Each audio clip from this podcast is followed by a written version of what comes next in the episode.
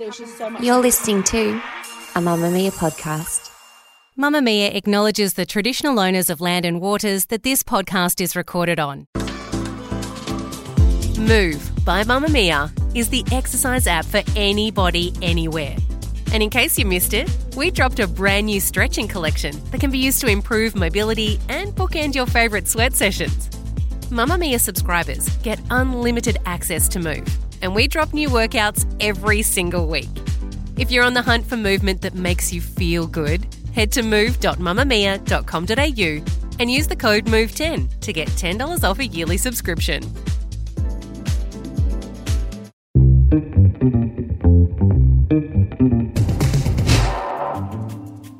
From Mamamia's daily news podcast, The Quicky. Hi, I'm Isabella Ross with your evening headlines for Monday, May 29.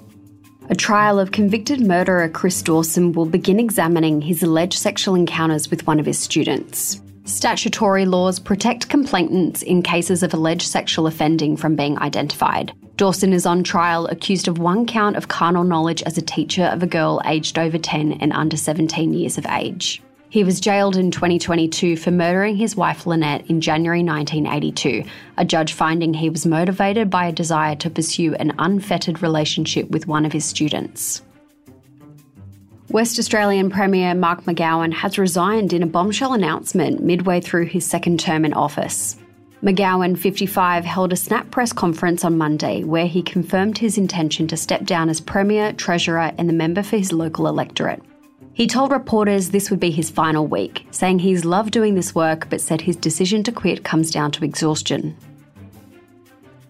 PricewaterhouseCoopers has stood down nine partners from their consultancy firm pending the outcome of an internal investigation into the leaking of confidential Australian government tax information. The head of PwC issued a public apology over the tax avoidance scandal. In an open letter, the acting chief executive said members of the company sharing confidential tax policy from the Treasury Department were betraying the trust of the public. Anthony Albanese described the scandal as a terrible indictment and said transparency was needed. Federal police are investigating following a referral by the Treasury Department. A man who opened an emergency exit door during a flight in South Korea has been formally arrested. Twelve people were slightly injured on Friday after he opened the door of the plane, causing air to blast inside the cabin at an altitude of 213 metres. Video of the incident has since gone viral online. During preliminary questioning, the 33 year old told investigators he felt suffocated and tried to get off the plane quickly, according to police. He faces up to 10 years in prison on a charge of violating the aviation security law. Lastly, Sunrise co host David Koch has announced he will be leaving his breakfast TV gig after 21 years in the job. The Channel 7 anchor said it's time to bring through the next generation into roles like his, giving him the time to focus on his loved ones and his family business. Kochie did more than 5,000 shows during his time on air, alongside co hosts Melissa Doyle, Samantha Armitage, and Natalie Barr.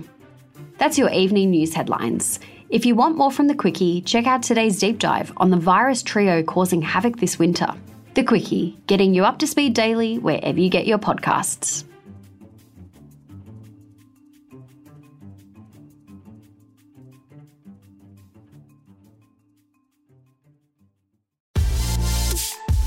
Mamamia subscribers, you've been asking and we've been listening. Now you can get all of your exclusive subscriber audio on Apple Podcasts.